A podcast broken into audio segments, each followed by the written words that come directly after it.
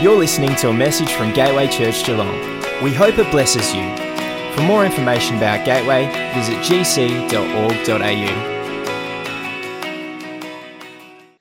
Guys, I'm so grateful for this opportunity to come around the Word with you this morning. And um, as I've been preparing, there's there's this real sense, and even in the prayer meeting this morning, that God is going to speak to your heart individually, that God is going to minister to you personally,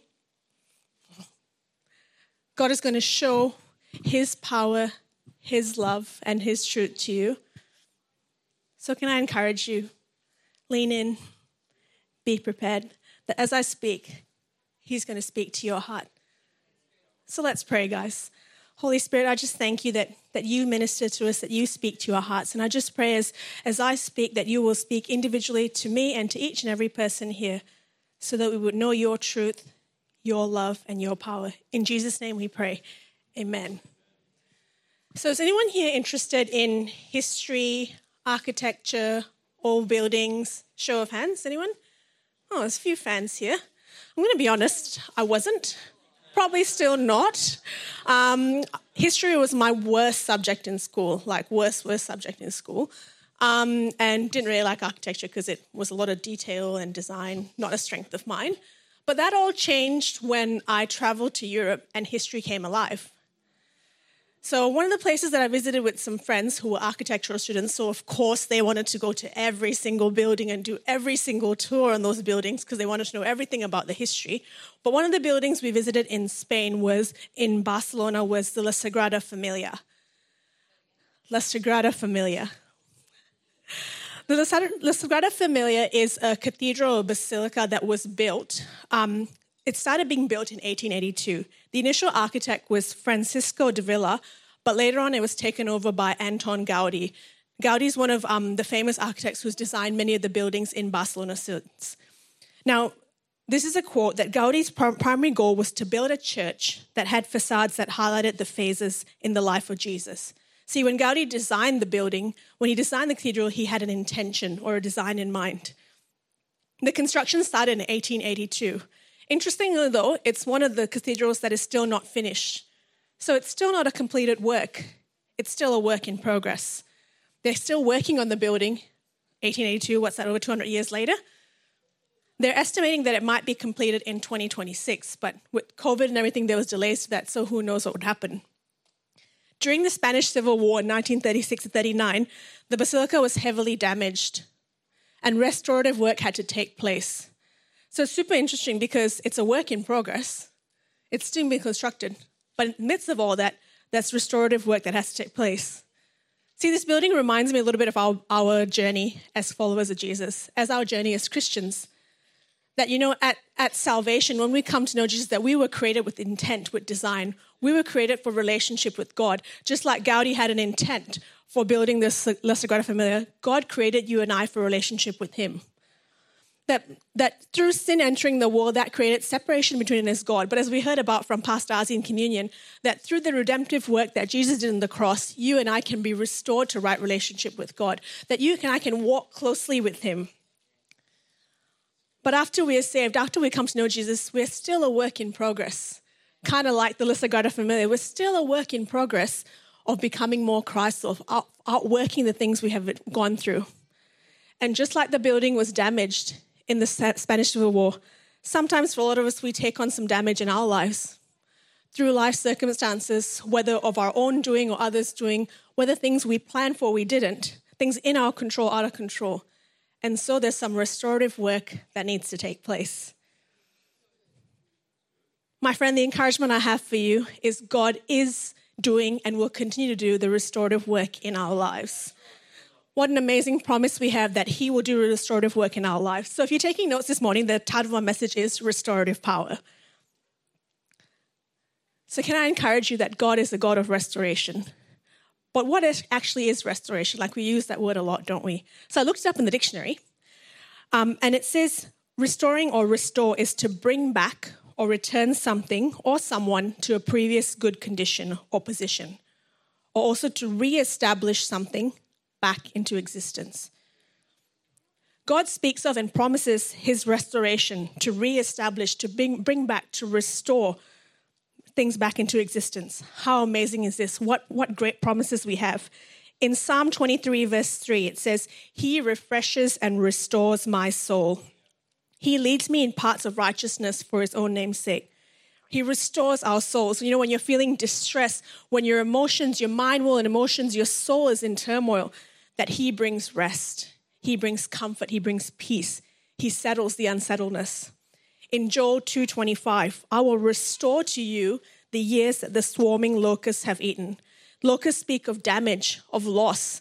They bring damage, they bring loss. Yes, we may experience loss. We may experience damage in our lives, health issues, loss in relationships, strain in our relationships, loss of finances, delays in the things that we were waiting on and that we, we are promised that we begin to doubt will happen. But like the definition, God can restore, God can re- reestablish, return those things to what they were and better. In 1 Peter 5:10, in his kindness God called you to share in his eternal glory by means of Christ Jesus. So after you have suffered a little while, he will restore, support and strengthen you. He will place you on a firm foundation. See, friends, difficult times may come, but God gives you strength. It says He gives you strength to face the hardships and support to navigate them. Despite the circumstances, we can stand firm knowing He has got us. So, my question to you are there areas in your life that you're needing restoration, that you're needing to be brought back into a previous good condition? Are there areas in, in my life, areas of loss that you've experienced that you need to be reestablished in relationships, in provision, in boldness, in confidence, in physical health, in mental health, in peace, in rest? See, there's many, um, many accounts that we see in the Bible of restoration. Job experienced terrible hardship.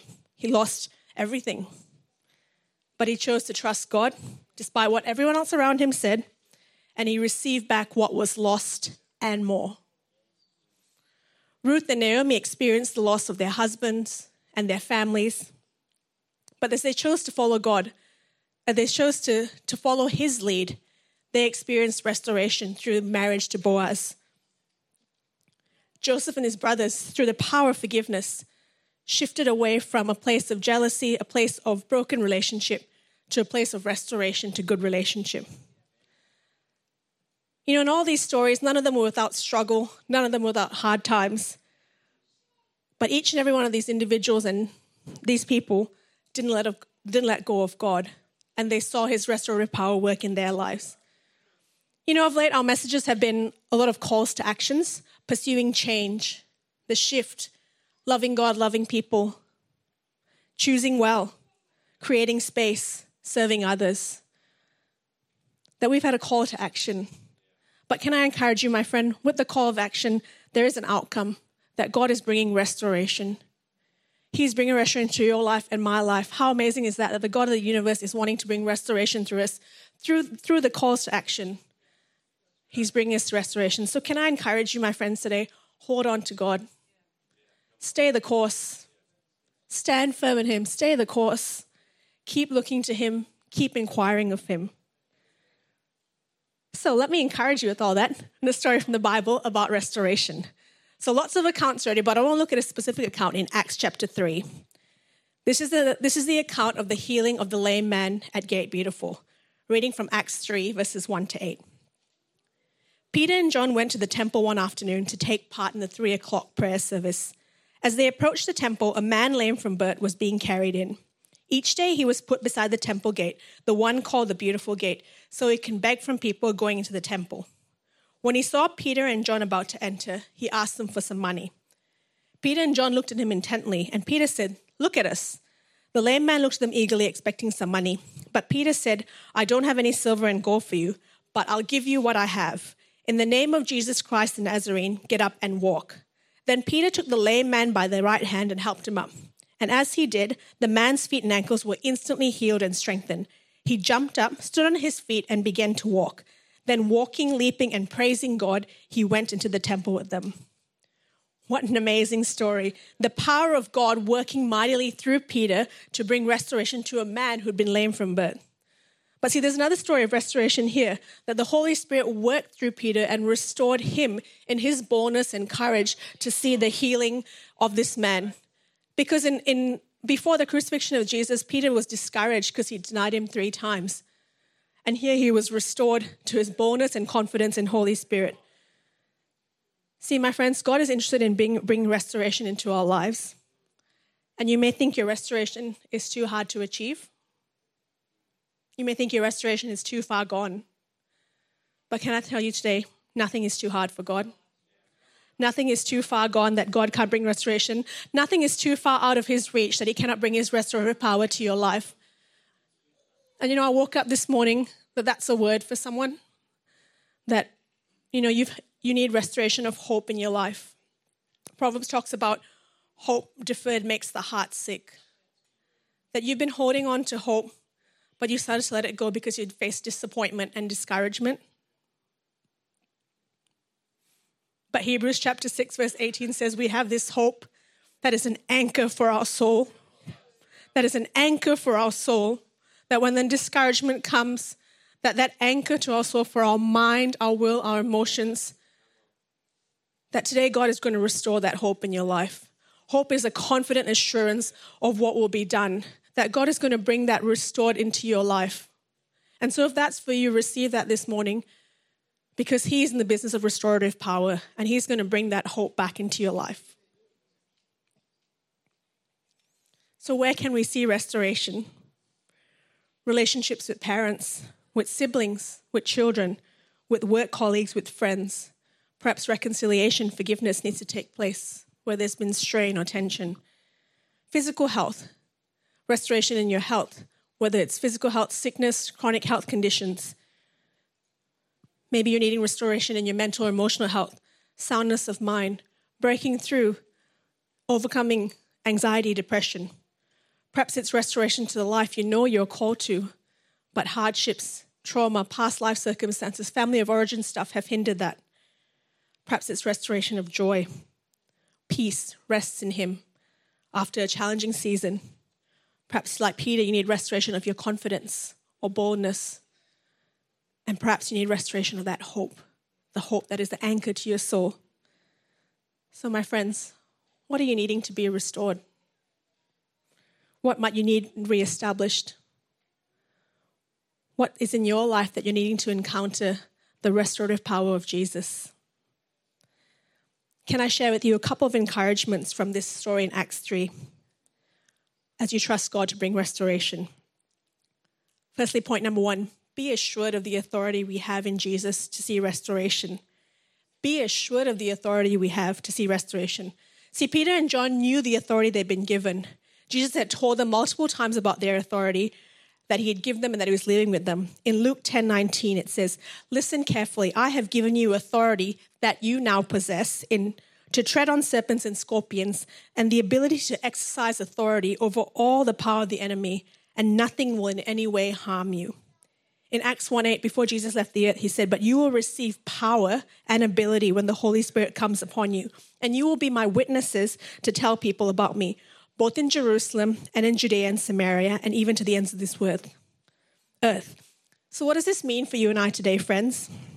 Friends, we have authority in Jesus' name to see re- restoration. In verse 6, Peter says, In the name of Jesus Christ of Nazarene, get up and walk. Friends, there is power in declaring the name of Jesus. There is great power in declaring the name of Jesus. Why is this? That we heard about in the communion that Jesus, through his death and resurrection, achieved the ultimate victory victory over sin, victory over death, victory over sickness. Therefore, the name of Jesus is more powerful than any other being, than any other condition, than any other circumstance. The name of Jesus is above any other name you, you will face. And we see this declared in Philippians chapter 2, verses 7 to 10. Rather, he, Jesus, made himself nothing by taking on the very nature of a servant being made in human likeness, and being found in appearance as a man, he humbled himself by becoming obedient to death, even death on a cross. Therefore, God exalted him to the highest place and gave him the name that is above every name. That at the name of Jesus, every knee should bow, and in heaven and earth and under the earth. See, as we declare Jesus' name over our situation, we declare his lordship we declare his authority over our lives. As we speak out his name, we enforce the victory that he has already won. The circumstances may not change immediately, but the power that is automatically released when we declare his name is mighty. That power is mighty. But also, our posture changes, our stance changes, our outlook. We have assurance and confidence that we will see God's mighty power at work as we declare his name. You know, my prayer echoes Paul's prayer in Ephesians 1 19 to 21. For me and for all of us, I also pray that you and I will understand the incredible greatness of God's power for us who believe in him. This is the same mighty power that raised Christ from the dead and seated him in the place of honor at God's right hand in heavenly realms. Now he is far above any ruler or authority or power or leader or anything else, not only in this world, but in the world to come. That is my prayer that we will understand the greatness, that I would understand the greatness of his power that's available to us. See, across these scripture, the word power and authority is used multiple times. And there's different original Greek words that he's described them. One of them is dunamis, which means or can be translated from the Greek to mean an inherent strength or ability that is exerted, a power for performing miracles, a power for influence. One of the other words is exousia, which can be translated from the Greek to mean power of choice, power of liberty, power of authority, influence, of right and privilege. What amazing original words that you and I have inherent strength. You and I have inherent ability, mighty power to see miracles happen, mighty power for influence, to walk in liberty in our everyday lives. Friends, that you and I can look to God for his power, declaring his authority in our everyday lives in Jesus' name. But that all sounds good in theory, right? But like, how does this actually outwork? How do we practically, practically do this in our everyday life? Well, firstly, you can speak the name of Jesus out over whatever situation you face. See, the name of Jesus is applied when, powerful when you're to the situation. If you're facing sickness, I declare the name of Jesus over that sickness. If you're facing stress, anxiety, I declare the name of Jesus over my stress and anxiety. It can be applied and should be applied to your situation. I've got a little tool to demonstrate this a little bit. I've got this here today. It's called a floss pen. May not unravel very well, but a floss pen is a tool designed to help with recovery. So a picture should come up on the screen shortly. If you've got a joint or a muscle that's a little bit sore, what you can do is tightly wrap the floss pen around that area. By temporarily restricting the, the blood flow to that body part, once it's released, there's a rush of blood that flows to the area. As the rush of blood flows to the area, it brings with it different chemical mediators, mediators and hormones that then aid recovery. So it's used as a recovery tool. It brings restoration to that injured or damaged joint, muscle, body part.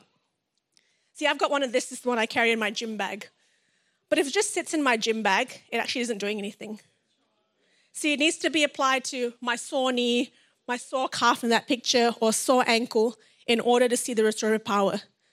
It's the same with the name of Jesus. We might know it in theory, but we need to apply it. We can declare it in our everyday lives to see His authority, to see His power outwork in our lives. So we speak out the name of Jesus over our situation. But also, you and I need to know and can know and use the tools we have for enforcing His victory.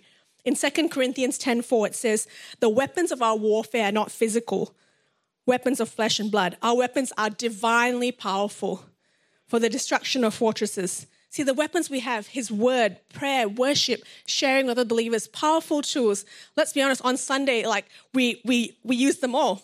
We have prayer, we have worship, we have fellowship with one another, we have His word that we come around. So we feel great, we feel hyped up on Sunday. But what does it look like on a Monday to Saturday? Right? I ask myself the same question what does it look like on a Monday to Saturday? You know, sometimes the busyness of life, routine, work, family, takes us away from knowing the weapons we have. Or we kind of lose sight of it. Our thoughts can go down a rabbit hole. Will I really see that restorative power? Can I really believe for that? See, this is something I'm learning to do that I need to apply the weapons that we have, apply the authority we have in my life. A couple of months ago, after I preached, Pastor Naomi was encouraging me um, in, in my giftings and my preaching. And I left that conversation going like, oh, cool, this is good.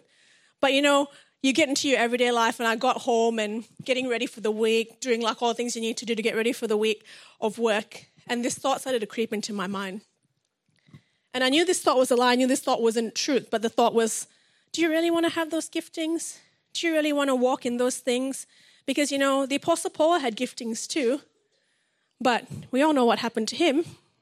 You know, he suffered greatly for his faith.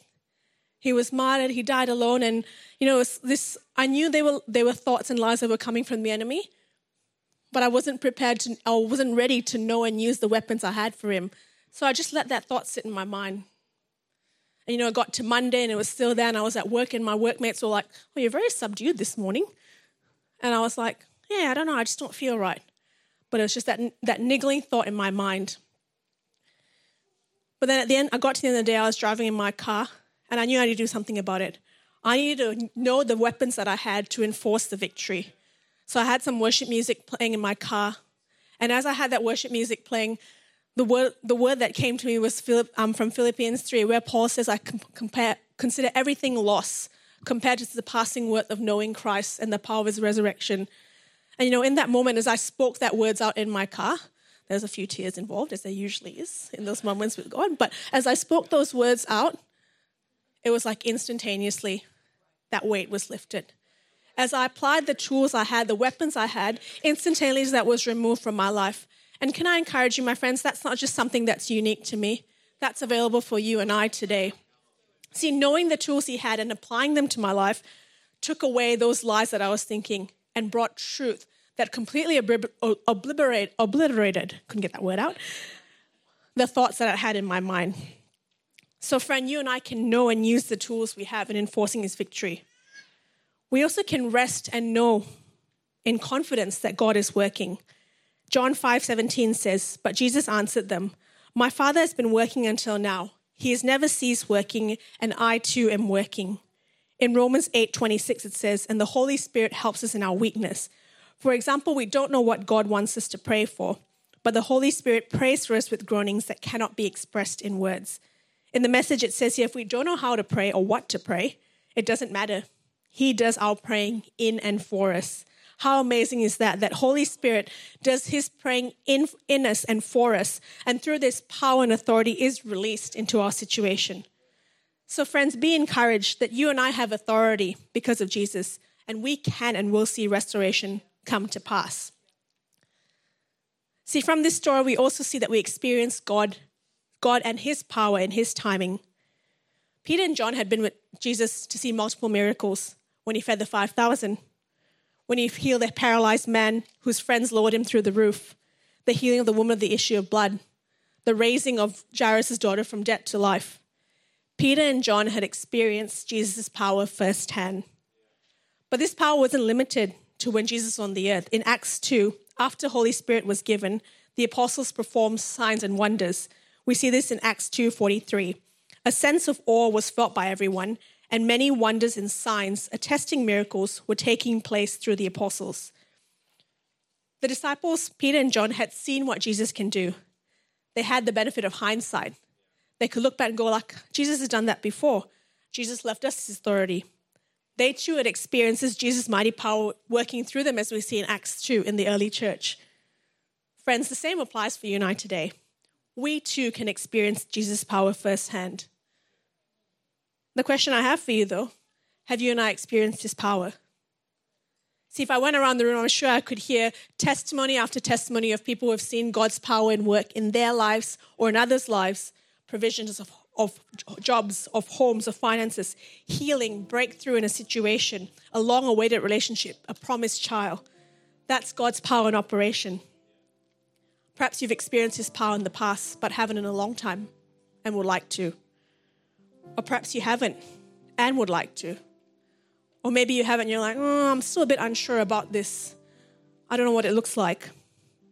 Can I encourage you, wherever you are on this journey, that's okay because it is a journey. But God will meet you, God will encounter you, and He wants to demonstrate His power in and through you. See, this is something I've had to learn to walk in through too. Although I grew up in church, I can honestly say, like, I didn't actually experience God's power until I was an adult. Because you hear all about the power of God and all that, and you're like, yeah, that sounds cool, but it was all theory. It was head knowledge. It hadn't translated into heart knowledge or personal experience but it was experiencing it that changed everything for me. See, I remember a specific time when I was doing a mission stint with YWAM, Youth with a Mission, and um, it was the night before we were going out to minister in the slums, and we were we were praying as a young adult team before we went out into the slums. And while we were praying, I suddenly felt like this this bubbling inside of me. That's you know I can describe it like a bubbling of water. And now I understand it as rivers of living water that will come out of you. But at that point, I was just like, oh, I just felt this this bubbling, like these words are going to come out of me.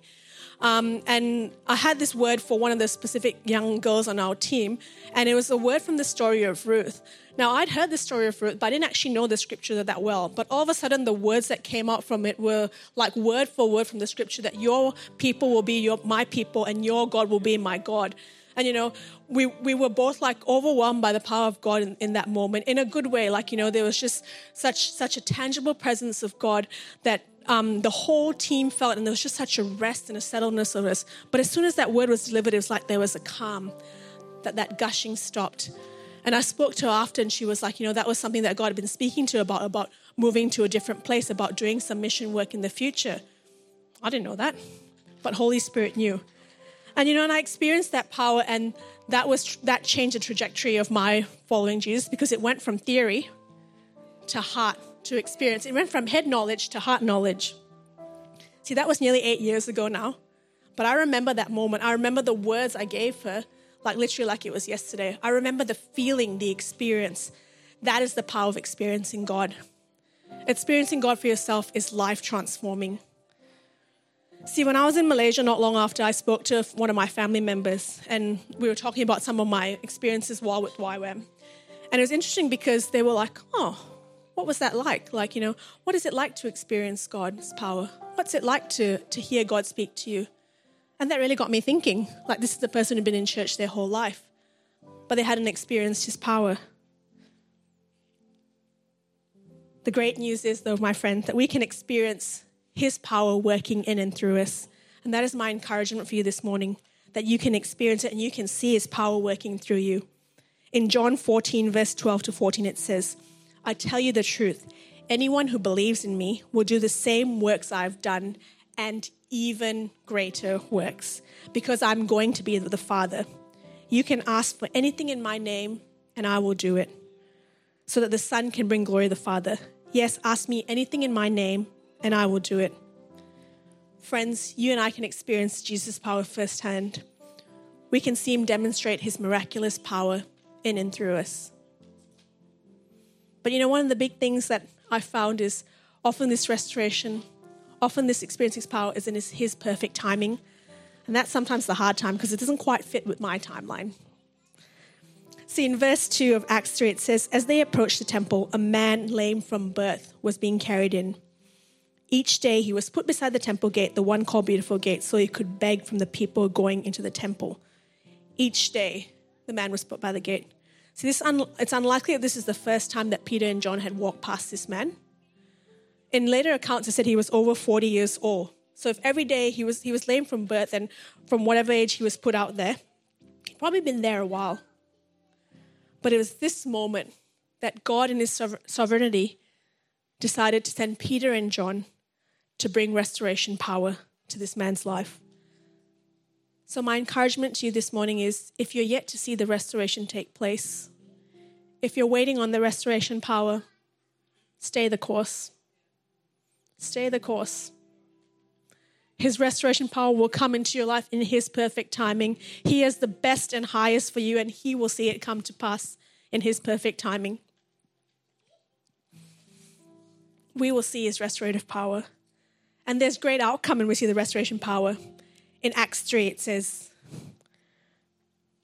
Then Peter took the lame man by the right hand and helped him up. And as he did, the man's feet and ankles were instantly healed and strengthened. He jumped up and stood on his feet and began to walk. Then, walking, leaping, and praising God, he went to the temple with them. The lame man was asking for money. He was looking for a natural solution, a temporary natural solution.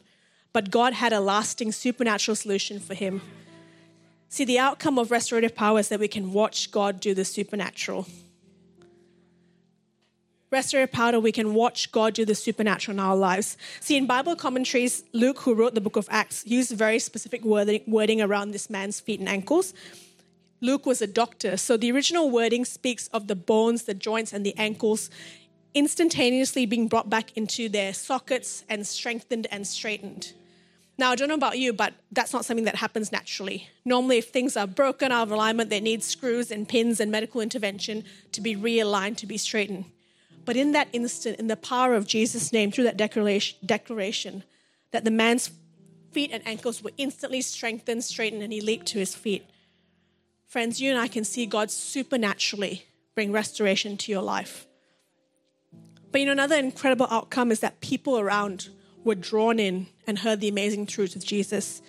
Friends, your restoration testifies to others about Jesus, about who he is and what he does. In verse 9 to 11, it says, All the people saw him and heard him walking and praising God. They knew this guy. He'd been put out the gate every single day.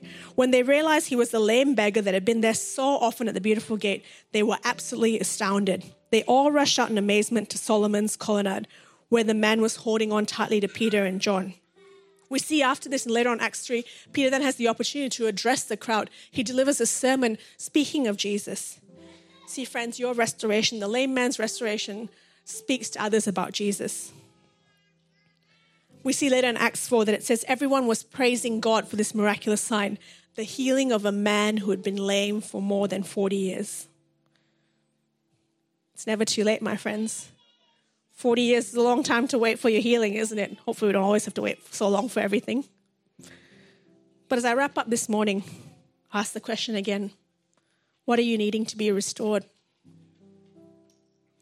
As I've been speaking, is there an area that you identify that you've experienced loss or difficulty that needs God restorative power? Health, relationships, strength, boldness, joy, peace courage, hope, faith. What are you needing to see restoration in? Can I encourage you this morning, my friend, that He will restore that which is lost? He will restore that which is lost. You and I can be assured of the authority we have in Him to see restoration. You and I can experience His power in His perfect timing. So let's be people, my friends, who apply His authority into our lives, who seek after Him, who experience His power, and who see restoration take place. Let's pray. Lord Jesus, I thank you that your name is the name above every name. I thank you for the restorative power that comes as we declare your name. And I just pray an outpouring of your presence and your power in each and every one of our lives that we will be so sure of who we are in you and that we will see restoration in our lives, things being reestablished, things that are lost or damaged, reestablished. In Jesus' name we pray. Amen. And we've heard this morning that God wants to continually bring restoration in, into our lives. But I want to encourage you today if you don't know Jesus personally, first and foremost, there has to be a restoration of yourself, your soul to God, your spirit to God. He wants to know you personally. You know, in Romans 10, verse 9, it says that if you declare with your mouth that Jesus is Lord, believe in your heart that God raised him from the dead, you will be saved. That is where your first restoration starts. That's where life begins. I just want to encourage you that Jesus offers forgiveness. Jesus offers salvation. He offers love to each and every single one of us. He offers a relationship with God through Jesus. You may have heard this before, but I'll say it again. God loves you so much that He sent His Son Jesus. Now, if you don't know Him personally today, I, maybe maybe you're watching online, maybe you're in the room right now, and Maybe you've just thrown up the white flag to life. Maybe like the loss is too much, the grief is too much, the deep hurts and pain, it's too much. I'm just waving the white flag. That's it. I, I'm, I'm tapping out. It's too hard. I want to encourage you, it doesn't have to be that way. That doesn't have to be your lot in life. As you enter into a relationship with God and you begin that restoration with Him, he begins to put those things right. He brings healing to your heart. So if you're in this room right now or you're watching online and you don't know God personally, haven't come into a relationship with Him, I want to give you that opportunity today. Can we just close our eyes for a moment? You know, just as you've heard me speaking, if anything's resonated true for you today, I, I want to give you the opportunity to pray a prayer, asking God to come into your heart come into relationship with Him. Maybe you've prayed it before, maybe you've never prayed it, but I, I want to give you the, this moment now just to repeat this prayer after me. If you're watching online, you can do this, do, do this with us together. Everybody, let- let's, let's pray this prayer right now. Dear God, I thank you that you sent Jesus. I confess with my mouth that Jesus is Lord, and I believe in my heart that you raised him from the dead. Forgive me of my sins. I surrender my life to you. I come into relationship with you. And from this day on, I choose to follow Jesus. In Jesus' name, amen. We pray that that message was a blessing to you. If you made a decision to follow Jesus, first of all, congratulations. We think that that is incredible. And secondly, if you go to gc.org.au forward slash first steps, our team has put together some resources as well as there's some information there for how you can get in contact with one of our pastors because we'd love to encourage you and connect you into the life of the church.